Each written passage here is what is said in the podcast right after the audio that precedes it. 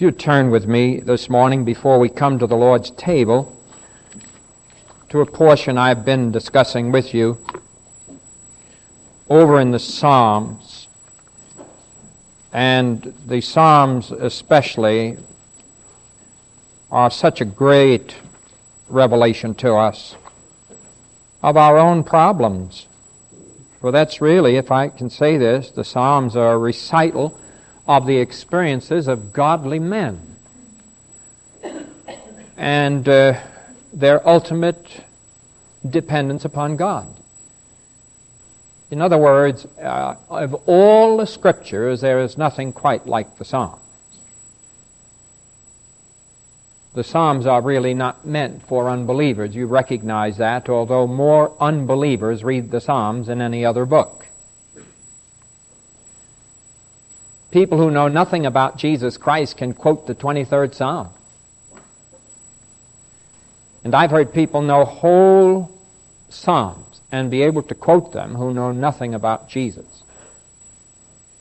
But to the child of God who really loves Christ, the Psalms become living because they are dealing with experiences, the experiences of men and the honesty with which these men are able to see themselves. That's very important. How honest uh, are we about ourselves? And it amazes us when we read how these men look at themselves. The only other one, if I might say this, in the New Testament now, who looks at himself as the psalmist looked at himself is Paul. For you will find in Romans 7, for instance, that Paul tears himself to shreds as a saved man. Oh, wretched man that I am! Who shall deliver me from this body of death? See, he recognizes this body which he's carrying around as a body of death. God has chosen in his great grace and wisdom to put the Holy Spirit into this this body, which is such a poor vehicle for the Spirit of God, it's not a good vehicle, never will be. Paul calls it a vile body. The body of our humiliation, that's what he calls it. It's a body that's subject to death and the dying processes, subject to decay. The older you get, the more you recognize the decay. One organ at a time begins to go, pains come. The shocking thing about us all is that somehow we, we don't seem to grasp this. The psalmist did grasp it quite well. We don't seem to grasp that this happens to all mankind. But we as Christians, when these things happen to us, is to be entirely different we're to understand that all men die. It's no secret to us. Why, if I live another eight years, I will have outstripped all the statistics in the United States for the length of men's lives.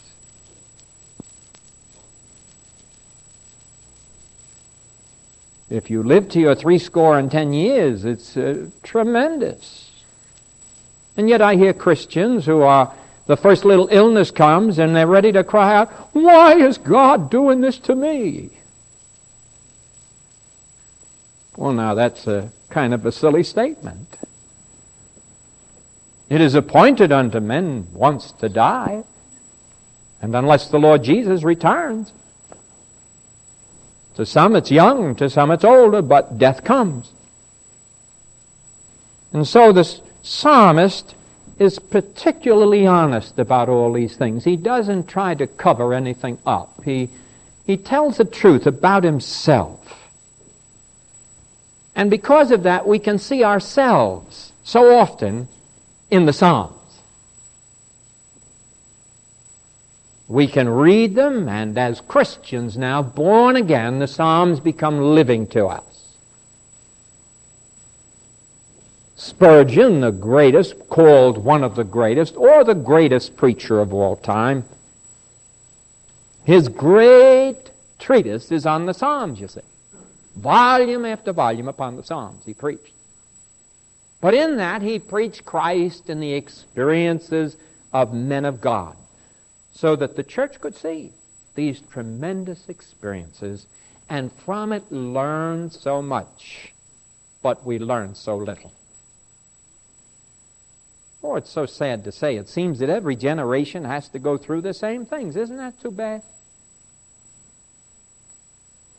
Although Paul says that these things were written for you so that you should not fall into the same sins that these people fell into, so that you might recognize this. And you might learn from their experiences so that you don't have to go through the same thing and the same heartaches and the same burdens.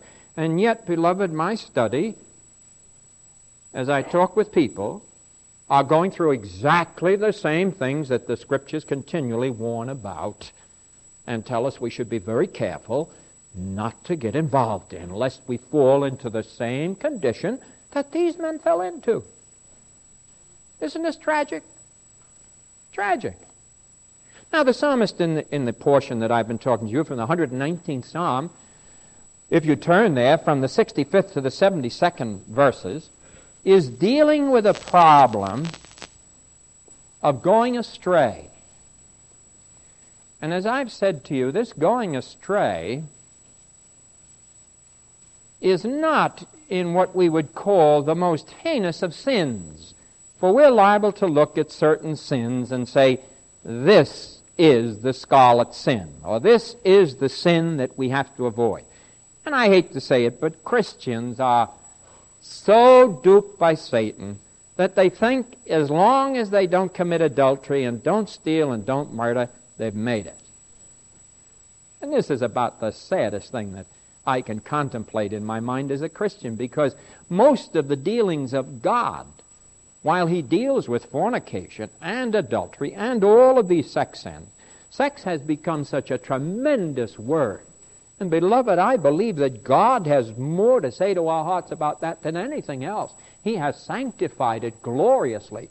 And if young people were to follow God's laws, God's thoughts concerning sex, their lives would be things of beauty and that one that they are joined together with for life, their joy would be great in the Lord Jesus Christ. But I want to assure you that there's no libertinism allowed in the Scriptures concerning sex. Sex is the most dignified gift that God ever gave to man, to give man this power of creation. God, the Creator, gives to man the power of creation and has made it the most dignified of all the things. And yet I hear Christians with double tongued stories involving sex. There's no jokes in sex. There's purity, and there's holiness, and there's beauty. We, de- we defile it, and we bring it before God in an obnoxious state. He who so dignified man's body and woman's body, making them so divinely wonderful for one divine holy purpose to praise him and then to bring forth children that he might find a family for himself. Not that we might merely create children, bring children into the world, but that God would finally have a glorious family for himself. Is that why you look at your children? Do you look at them as your personal possession? Or do you look at them as those whom God has given you to bring them into the family of God. And then for each person, each young person to realize this is God's desire for me. And so, beloved, while sex has such an important part, it is a holy part of the Christian life. And we've seen it defiled, and we find all of the worldly members getting into a council and deciding that pornography is fine and it never affects anybody. Don't you fool yourself. I care not if you're Christian or no. I care not if you're born again. It makes not one bit of difference. You look at pornography and you defile yourself. But, beloved, the scriptures start from a different premise. They start in an area that we would not likely think of as straying away. And that area is worldliness. Now, notice as I read this portion, and you'll see what I mean. 65th verse. Thou hast dealt well with thy servant. O Lord, according unto thy word. Now, as I said to you, it's very important that you understand here, these verses will look as though they contradict each other because of our thinking. We allow our carnal minds to think, how does God do good to his children? By making them happy and successful. This was the Jewish attitude. The Jewish attitude was always this that if they had money and possessions, this was the blessing of Abraham. God made Abraham rich. The servants in his household were able to defeat an army. And the thought was that as long as God gives us money and possessions, you remember that God had said to Israel, Thou shalt be the merchants of the earth. And that they would be the ones, he said, you will control the money bags of the earth. But you'll be obnoxious to me. You'll be a stench unto me because you've allowed worldliness to take possession of your soul. And so the great snare of the devil is not so much the dragging us into the deeper sins as to drag us into the first sin worldliness. For once he gets the Christian born again, beginning to get involved with the world, he can then get him back into the more heinous sins of adulteries and fornications and all the rest. But he won't start there. He'll start getting you a little more into the world, into the world. And then you'll begin to let down the bars slowly, slowly, slowly, and you'll hardly see them dropping. But little by little, you're going deeper and deeper and further and further away until finally you find yourself involved in all kinds of sin. What does the scripture say? The love of money is the root of how much evil?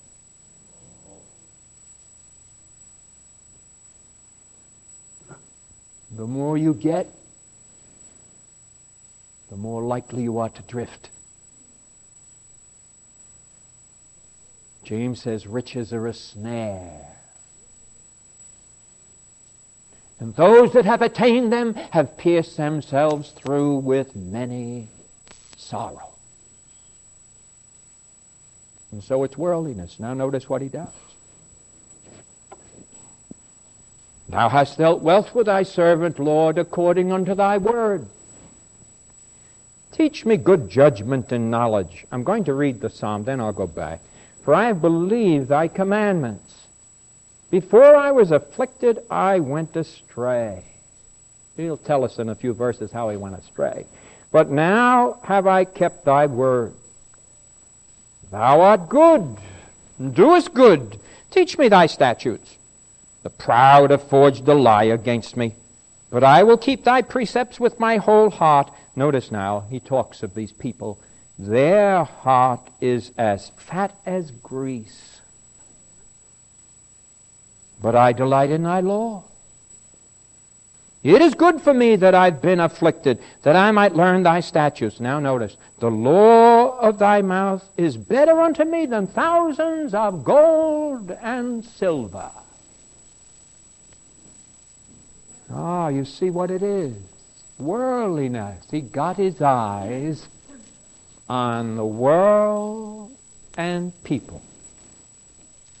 And the fact that here he was, you can read psalm after psalm on this. Here he was, born again, if I can use it in the Christian sphere now. The Old Testament saint didn't have the indwelling presence of the Holy Spirit. We have the indwelling presence of the Holy Spirit. But the Holy Spirit walked with him day by day. And here he was walking in the world and looking around him just as you or I might look around us, you know. You look at the world outside.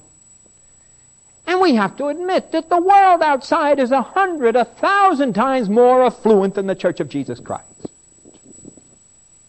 This is truth. We don't have to deny this truth. Let's, let's admit it. They've got more money. They've got more of everything than you and I will ever have. Why, the world outside pays more for its dog food and chewing gum than all the churches in all the earth in their budgets for one year.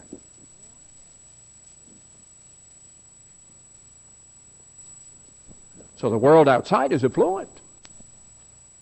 And if you get your eyes on the world and begin to say, well, look at me. Boy, I don't know. Here I serve Christ. I do my best in every way to serve the Lord. I tithe.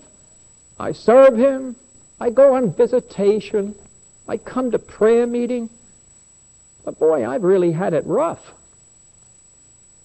It's been really tough on my family. Why, look at my neighbors. Why, they curse, they swear, they drink. They have a wild time. They seem to have plenty.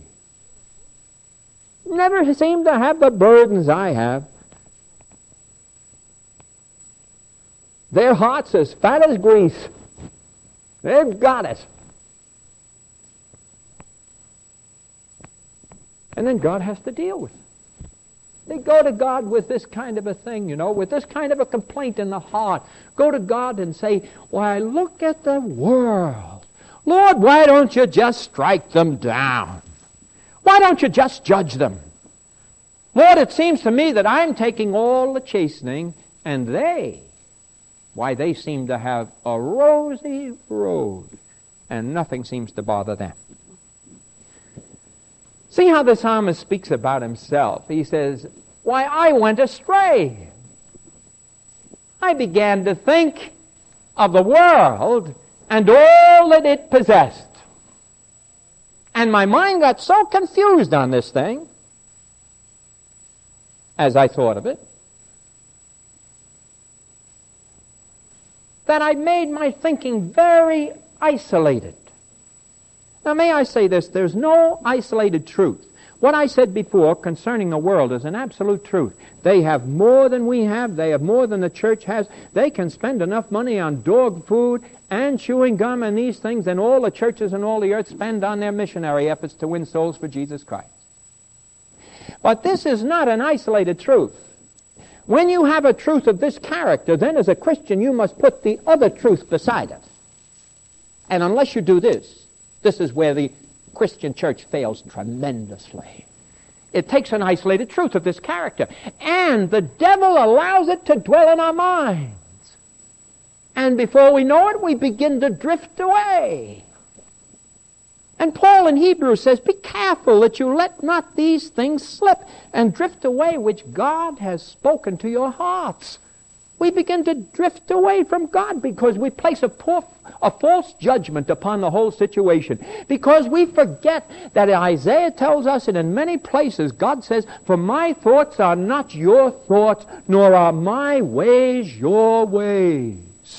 We're to remember that God's thoughts are above our thoughts as high as the heavens are above the earth. And the minute we place one truth here and say, look at the world and all of its prosperity and all of its money and all that it possesses, and then God says, now wait a minute. I want you to put the other truth on the other side. And that truth is this. And I'm now quoting from Psalm 20 and Psalm 73. And here's what the psalmist said. He says, concerning the same problem, because it was worldliness again, he says, And I had not been able to understand this unless I went into the sanctuary of God. But I went into the sanctuary of God, and then I saw their end. And that's the other truth.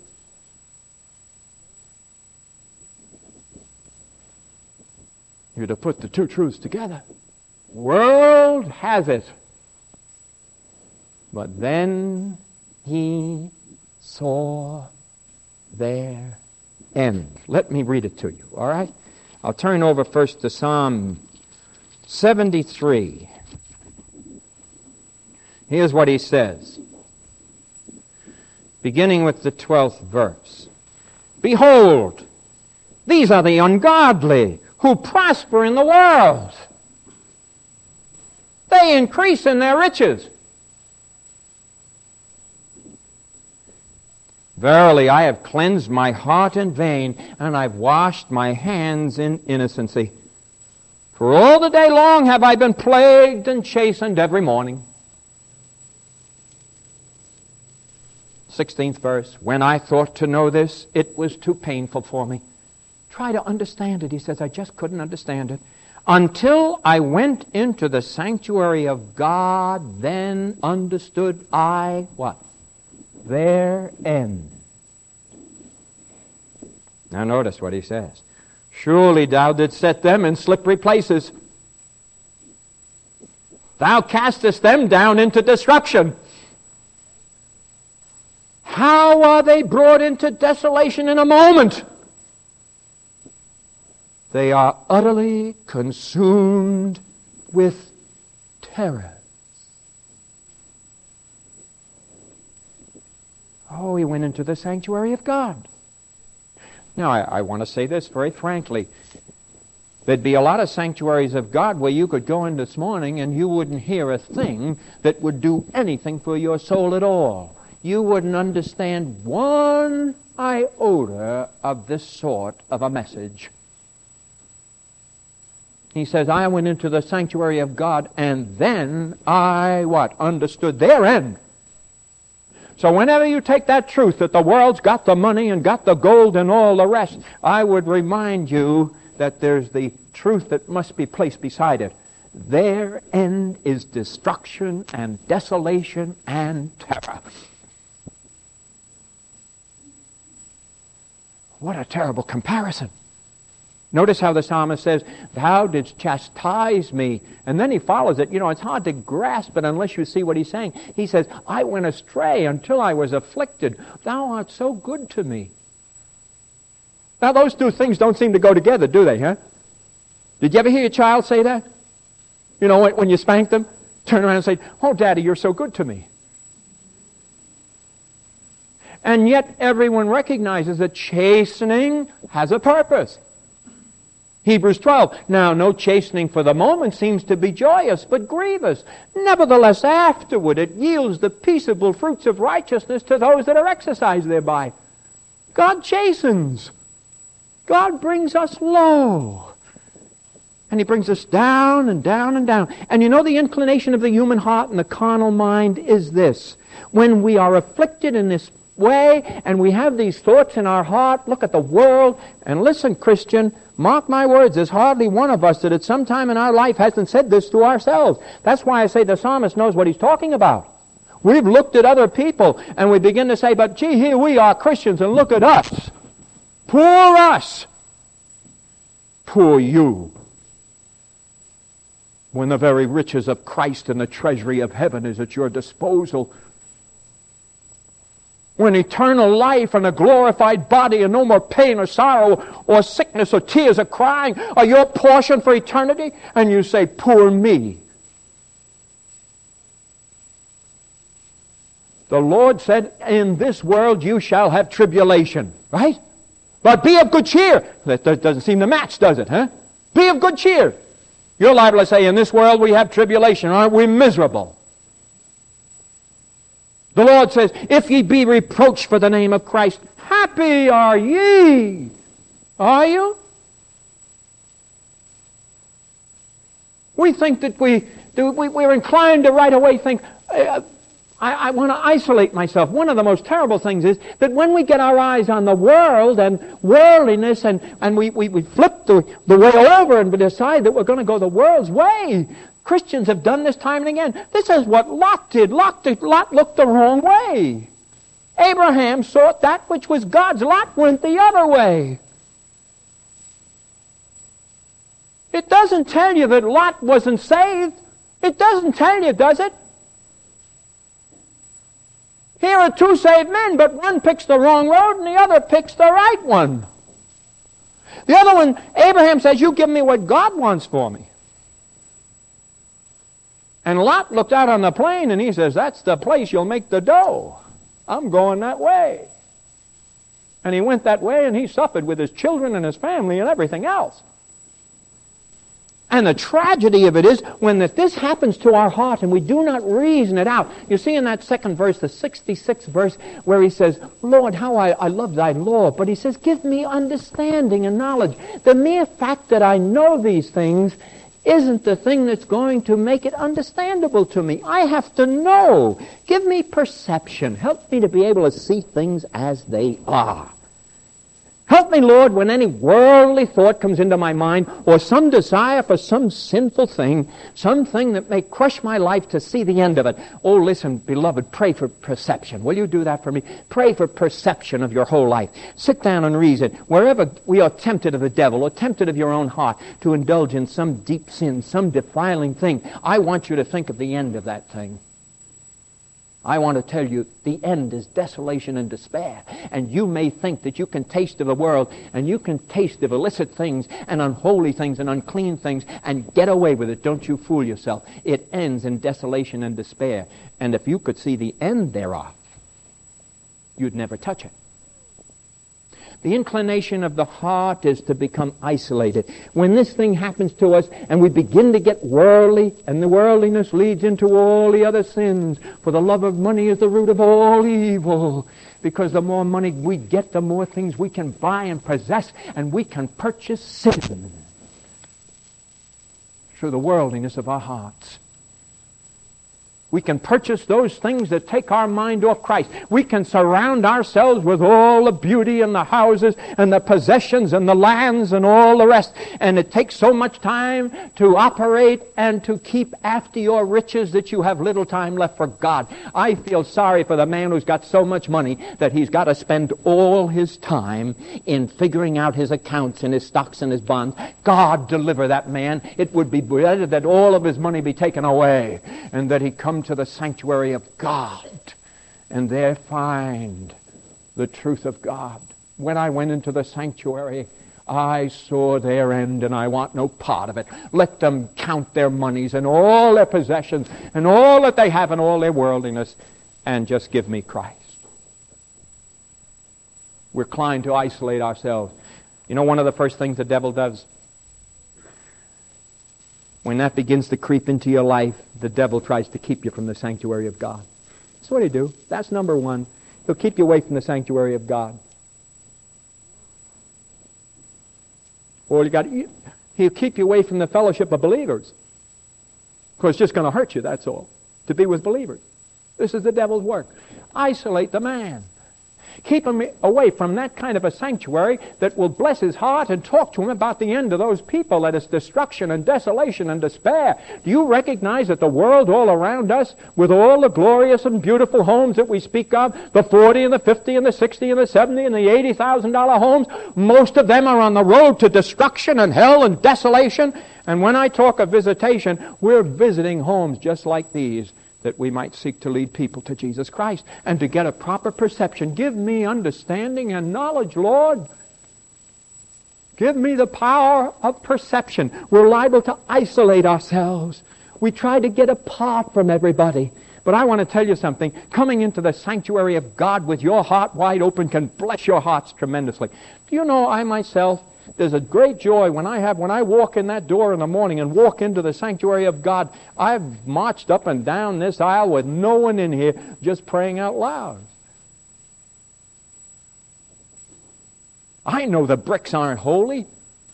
I know the building isn't particularly holy, but the minute I stepped into this room, the Holy Spirit came in with me.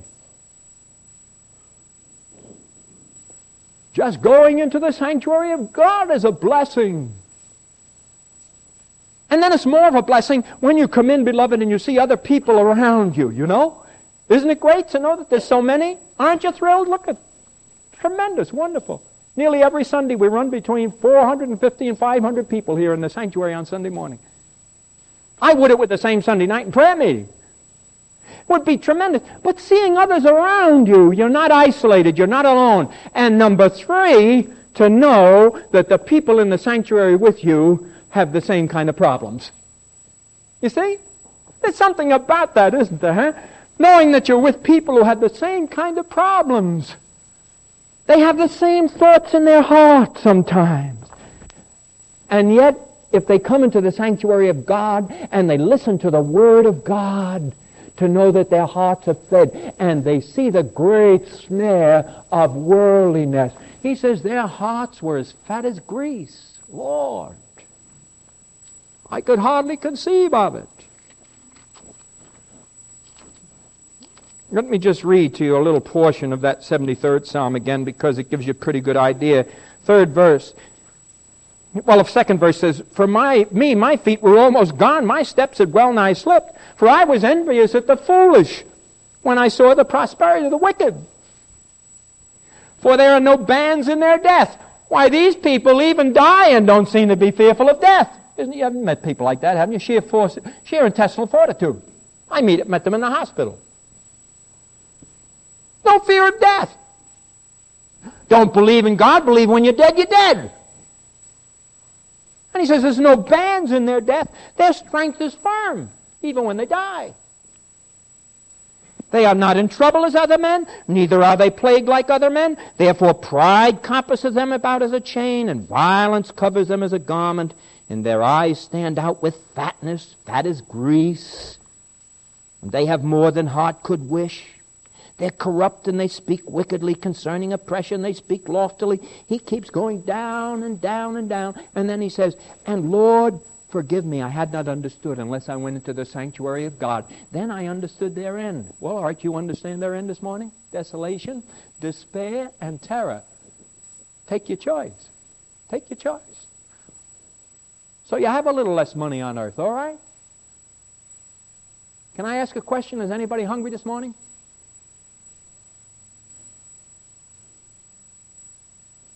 The potato that you have in your plate this afternoon is just as good as the potato the millionaire will eat.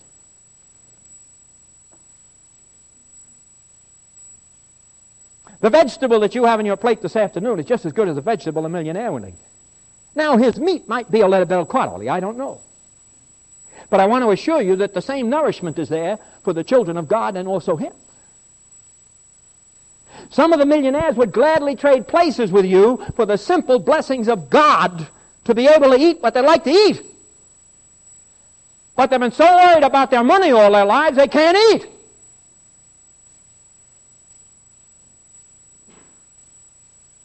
Then understood I their end. That's not the tragedy. Is anybody hungry here this morning?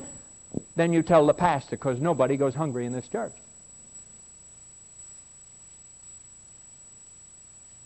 There shouldn't be one child of God who's ever hungry.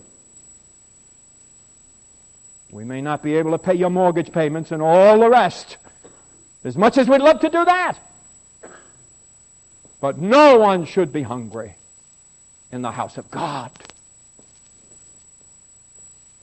Beloved, to know that here we are, they face desolation, despair, destruction, and terror. And what do we face? Even so, come quickly, Lord Jesus. oh boy, it's hard to compare this, isn't it? Huh?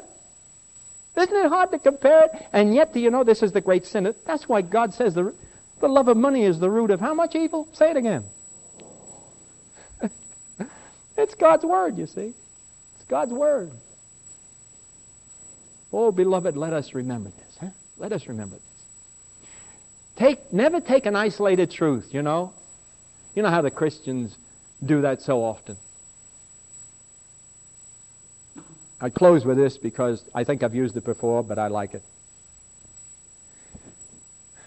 There was a farmer who was a Christian, and the farmer planted his crops. And he made a statement to the other farmers at the Grange meeting. See, I still remember that word Grange. I used to go up to my uncle's farm all the time. The Grange meeting. And when he met with the other farmers, they were all talking about the crops. And he said, Well, brethren, he said, I've decided that I'm not doing any harvesting on Sunday. I'm serving the Lord. They all looked at him and they said, You have cracked in the head. If you don't work on Sunday, you're going to have less than any of us. So anyway, they went through the whole season. He planted his crop, and the crop came up, and planted, and October came. they all met together and they all had big smiles on their faces and looked sort of down at him. You know. And he just stood there. And then the time came for discussion. And one of them got up and said, uh, Brother so and so, we we noticed that your crop is less than any one of us here. And you didn't work on Sunday. So he looked at them all and he said, Brethren, let me say this. God's day of harvest and judgment is not in October.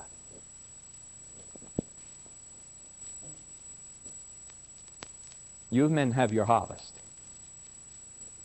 But when God has his harvest, I'll be amongst the wheat, and you'll be amongst the tares. And so I choose to serve my Lord on the Lord's day. How blessed, huh? How wonderful. Let us pray. Father, we thank thee for thy word. It's so precious and so simple to our hearts. We're thankful that the Holy Spirit makes it clear. These are the realities of life.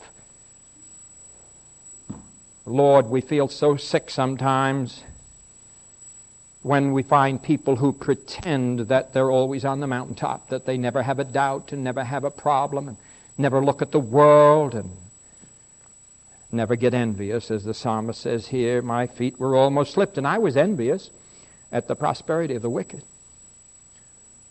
Now, Lord, we recognize that all of Scripture tells us that this is truth, but that that is not to disturb us, that these thoughts might come into our hearts but to remember that the psalmist then places his thoughts properly beside the sanctuary of God and the end of all those who did not follow after God.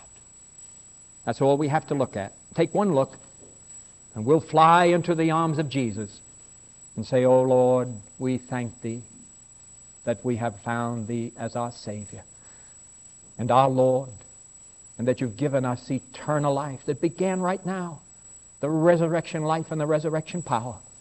And that one day we're going to be translated, and we're going to be conformed unto the image of Christ. And we're going to have a body fashioned like His. And oh Lord, all of these, it's desolation and despair and terror. Lord, deliver them from anything, all their riches, their wealth, that they might find Christ. Deliver them, Lord. And if thou dost deliver them in their wealth, Lord, may they then say, All that I possess is thine and not mine. Father, touch our hearts this morning and help us always to place one truth beside another truth. For there is no isolated truth with God unless we place His Word beside everything else that is considered to be truth. Now bless us as we come to the table this morning, and we'll thank thee for it in Jesus' blessed name. Amen.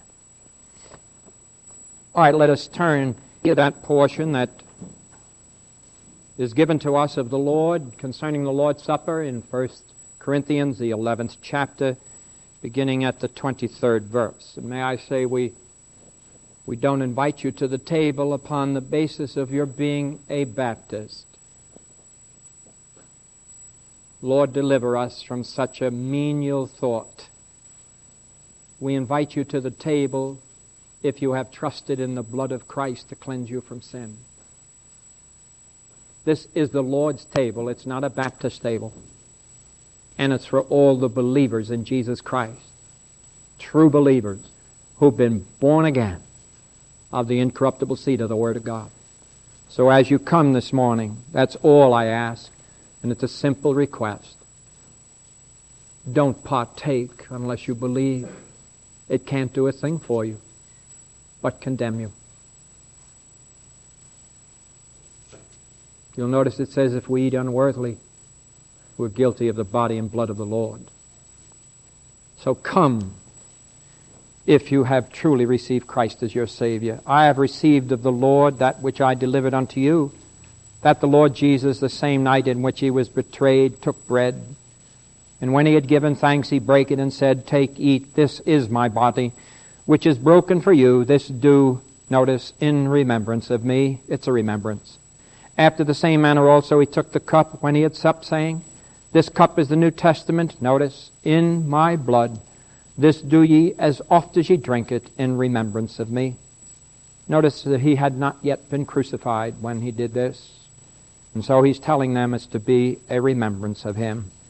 For as often as ye eat this bread and drink this cup, ye do show, which is preach or remember the Lord's death till he comes. Wherefore whosoever shall eat this bread and drink this cup of the Lord unworthily shall be guilty of the body and blood of the Lord.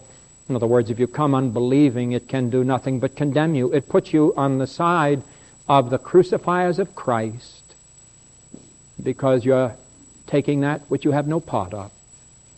And so he says, You merely condemn yourself, but let a man examine himself. And so let him eat of that bread and drink of that cup. For he that eateth and drinketh unworthily eateth and drinketh judgment to himself, not discerning the Lord's body. And for this cause many are weak and sickly among you, and many sleep. Notice this, for if we would judge ourselves, we should not be judged. But when we are judged by our Savior Jesus Christ, we are chastened of the Lord that we, isn't this wonderful, should not be condemned with the world. He treats you as children now, you see, just chastening. Have you been disobedient? Have you done something that you know is sinful? God hasn't cast you out, otherwise, He'd be less than an earthly father. Why, if your own children were to do something that was sinful, do you cast them out, or do you then think they need more of my love and tenderness to bring them back to the family? This is an earthly family. If your earthly fathers know how to give you good gifts and to love you, how much more shall your heavenly Father love them, you see, and know how to deal with you? And so he chastens us. It matters not how deep the sin may be. It can be the deepest and most vile sin that some child of God can get into, but I would remind you, he says, it will only be chastening, but you will not be judged with the world. What kind of judgment is the world? Judgment. Remember the psalmist? And when I thought to know this, I went into the sanctuary of God, and then I knew their end. Their end is desolation and despair and terror. But ours is the chastening hand of God upon earth to chasten us so that when we see Jesus face to face, you're not going to go to purgatory when you die. The chastening is now. So that when the child comes home to his father, he'll be in that position where God wants him to be. May the Lord lay these words upon our hearts. I'm going to call on our brother Bob Diekman and ask him to thank the Lord at this time for the bread. Our Heavenly Father, we do rejoice to share together this portion of thy precious word, mm. giving forth the, the Lord's Supper as Paul received it from thee. And Father, we're thankful for how it does speak to each of our hearts. Yes. Our Father, help us to look within and to judge our lives. Mm-hmm. Father, thy word says that we are at best unprofitable servants. Yes. And yet, Father, we would serve thee. Mm. Oh, we love you, Lord Jesus. We, mm. we thank you for our salvation. Mm. Thank you for how full and free it is. Yes. But, Father, we would be servants well pleasing unto thee. Mm. And so we ask that we might, as we come to the table, examine our hearts. And our Father, if there be in us any defiling thing, any known sin, Father, help us even now to search it out. Yes. With the help of the Holy Spirit and to bring it before thee and confess it. Mm. We're thankful, Father, thy word says, if we confess our sin, mm. thou art faithful and just to forgive them and to cleanse us. Thank you, Lord, to cleanse us from all unrighteousness. Yes. And so, our Father, we pray as blood-bought children that we might come unto thee now and rejoice to come to this table. Mm. Father, as we partake of the bread, may we remember that the Lord Jesus bare our sins in his own body. It was for each of us individually. And Father, help us to be truly thankful for this, the thrill of being saved and known, being the children of the mighty God who made it all, that he loves us each individually. So, Father, bless us now as we partake of the bread. And we'll thank you in Jesus' name.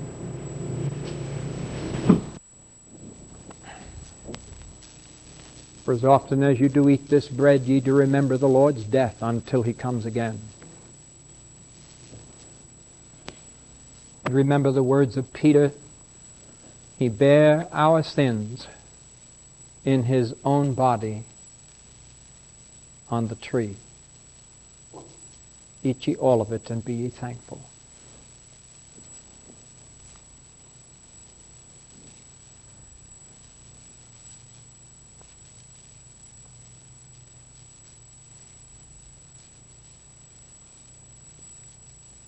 Likewise, after supper, he took the cup.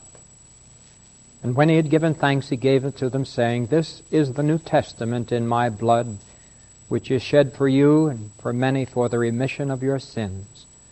Do this as oft as ye drink it in remembrance of me.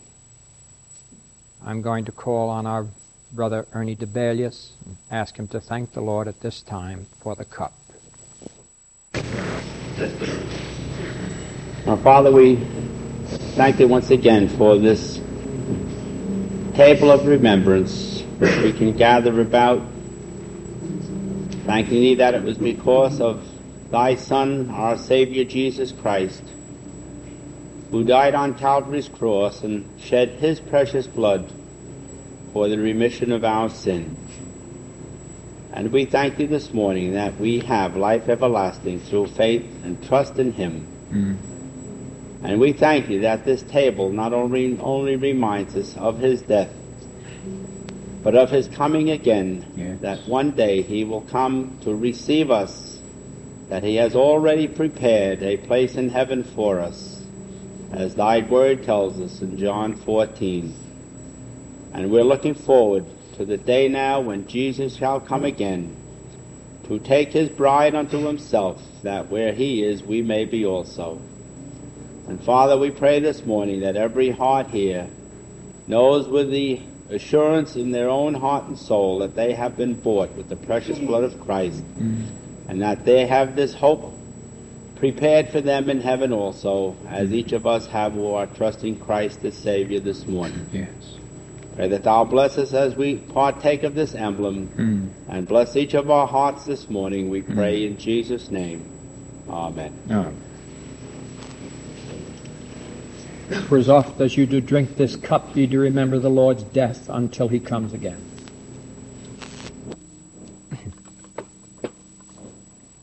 Beloved, remember the words of Paul this morning. He hath by one offering made perfect forever them that are separated unto God. And the words of Peter I should say John, the blood of Jesus Christ, God's Son, cleanses us from all sin. Drink ye all of it and be ye thankful.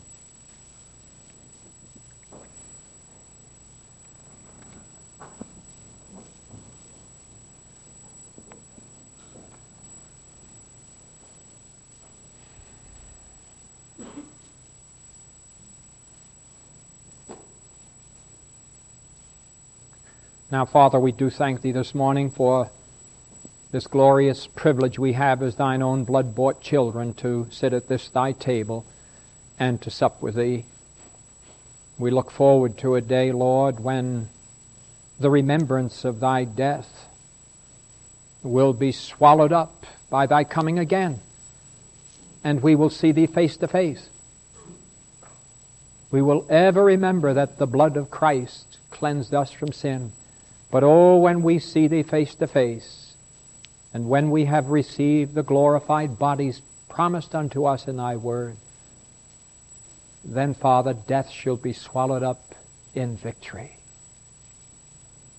Oh, how blessed it is to know that these are the greatest facts of the universe. That by faith we have received them. And we know by the indwelling of the Holy Spirit the inviolable truth that we shall be raised incorruptible to see our blessed Savior. Lord, we thank Thee. We pray that our lives might be pleasing unto Thee. We pray, Lord, that we'll never be deceived by some isolated truth, that we'll never look at the world and envy the foolish. We remember how the psalmist put it. It seemed so difficult when he looked back at it and he said, I envied the foolish. Lord, help us to always have that truth of our end. And our ultimate end is glory and to seek Christ face to face. Oh Lord, make it our families, please, Father, how we pray. That what we might possess as a father, as a mother, might be the portion of our sons and our daughters. Lord, we don't want to be separated for eternity. And there are no other words to promise us eternity. And when we come to the grave, there's nothing else we want to know.